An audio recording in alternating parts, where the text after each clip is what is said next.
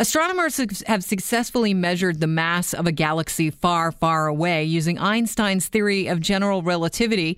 Tom Collett is an astronomer at the University of Portsmouth and lead author of the findings. He joins us now. Hey, Tom, how do you measure the mass of a galaxy 500 million light years away? So we measure how fast the stars are moving in the galaxy. Um, so it's a bit like the solar system the Earth goes around the sun and gravity holds the Earth in its orbit. But if the Earth were, or if the sun were more massive, then the Earth would have to go around faster because there'd be more gravity. It's a bit like twirling a ball round on the end of a string. The, the more you want to twirl the, the ball, the harder you have to pull it. Um, so we measured how fast the stars are moving, and that let us infer how much gravity there was and how much mass there must be in the galaxy to hold those stars in their orbits. Okay, so without getting too technical and big brained, because I know you are, I mean, you're an astronomer. Why would you want to find out the mass of uh, another galaxy 500 million light years away? Why is it important to find that out? What were you trying to prove? So, this galaxy is really interesting. It's a particular rare kind of galaxy that we call a strong gravitational lens.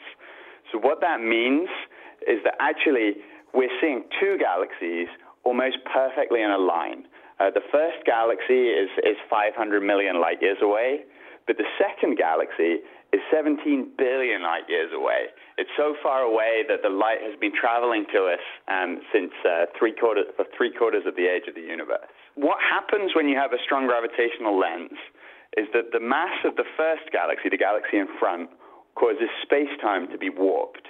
That means it's, it's a bit like um, having a trampoline and having someone stand on the trampoline. If you stand on the trampoline, then the surface of the trampoline gets gets warped. Sure, it dips and down. Wa- yeah, so that warping of the space time means that when the light from the background galaxy comes to us, it gets deflected. So it doesn't go in a straight line. And we actually see multiple images of that background galaxy warped into what we call an Einstein ring.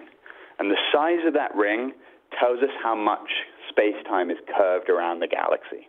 So at the end of uh, the day, this is all about Einstein and his theory. Yes, so the amount of the amount of curvature is predicted by Einstein's theory of general relativity. So what we really wanted to do was test whether the amount of curvature that we saw, the, the size of this Einstein ring, was consistent with the amount of mass that we knew was there from how fast the stars were moving. And we found out that Einstein's theory is is correct on these scales. Uh, it's exactly consistent with, uh, with, with what we expected. Um, and this is, this is really important um, because this theory of gravity, Einstein's theory of gravity, has not been tested outside of our own solar system uh, to high precision before. So, how excited were you when you found that you could actually use the uh, theory of general relativity correctly? Really excited. Uh, this is a really important test um, of the cosmological model. So, all of our interpretation of, of galaxies that we see far away, all of our understanding of of the, the large scales of the universe comes from assuming that general relativity is, is the correct theory of gravity. And this is the, the first time that we've been able to really show for sure uh, that GR, general relativity, is the correct theory for describing galaxies. Tom, how incredible is it that Einstein's theory of relativity works on such large scales?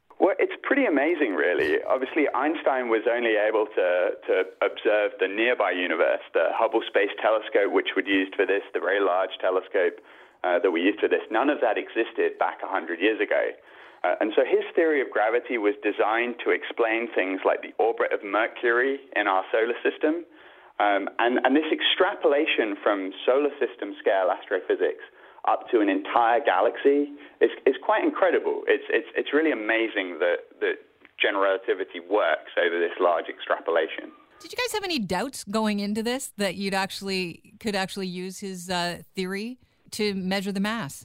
No. So both of these types of measurements have been made before. Um, gravitational lensing we've seen before with, with galaxies much further away.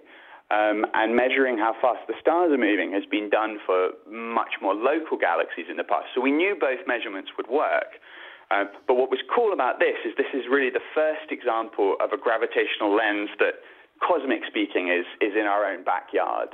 Uh, 500 million light years sounds like relatively large distance, but for, for a cosmologist like myself, uh, most of the lenses are more like several billion light years away. Uh, so it was this that made us confident we could do it. Why should we care if, if the theory of general relativity is correct? Well, general relativity might sound like some kind of hypothetical or, or irrelevant theory of, of gravity that, that doesn't matter in our day to day lives. But actually, general relativity is, is important to, to each and every one of us on a day to day basis. Um, the GPS system, the, the satellite navigation that tells you where you are, only runs because of general relativity. Uh, so we need to know from a practical standpoint that it works. Uh, and to be fair, we'd already known that it does work in the solar system. Um, but if you're interested in how the universe came to be, what the universe is made of, then general relativity is important for that too. One of the weirdest things that we've seen in the universe recently, and we've known this for about 20 years now, uh, is that the expansion of the universe, the expansion after the Big Bang, has actually been getting faster over the last couple of billion years. And that's really strange. You'd think that with all the stuff in the universe, gravity would slow things down. Uh, but in fact, that doesn't seem to be happening at all. The expansion's getting faster. So we interpret that as some weird dark energy that we don't understand, we don't know what it is, and we don't know what its implications are for, for, for physics as a whole. Um, but that assumption, that, that interpretation relies on general relativity. Um, and what we found by showing general relativity is right is that that assumption is, is, is a valid one. Mm. Um, so this, this result that we found lends credence to this idea that, that dark energy is out there, whatever it is. Uh, and the implications, we just don't know what, what that will be for, for physics or for, for life in general. I know you just mentioned, you know, dark energy. We don't we know it's out there. We don't know exactly what it is. As far as terms go, is dark energy the same thing as dark matter? No, dark matter. So dark matter and dark energy between them make up 95% of, of the energy in the universe. That we, uh, at least that's the standard model. Dark matter is basically a type of mass that only interacts through gravity, uh, and dark energy is kind of like a, a force that's causing the universe to expand. And, and these two objects are, are both poorly understood, but they are different. And we, we know that we need both of them to explain the observations we see. So, Tom, what is next on the agenda as far as Einstein's theories go? Well, there's a couple of big experiments that are being um, created right now to look at the large scale structures of the universe. Um, the Large Synoptic Survey Telescope, which is going to look at the whole sky from Chile, uh, and the Euclid satellite, which is going to look at the whole sky from space. And they're going to tell us about whether Einstein's theory of general relativity is the correct theory, not for just individual galaxies, but looking at structure over millions of light years, looking at, at the largest scale structures of the universe. And if Einstein's theory of general relativity passes that, well, then we're done. We know that GR is the correct description of gravity in our universe. I can't help think that Einstein would be thrilled by this, being tested and questioned all the time. Yeah, it's, it's kind of cool because actually Einstein, w- one of the things he said was that the, the effect of gravitational lensing would never be observable. Uh, and so, in some ways, we've proven Einstein right by proving that he was wrong.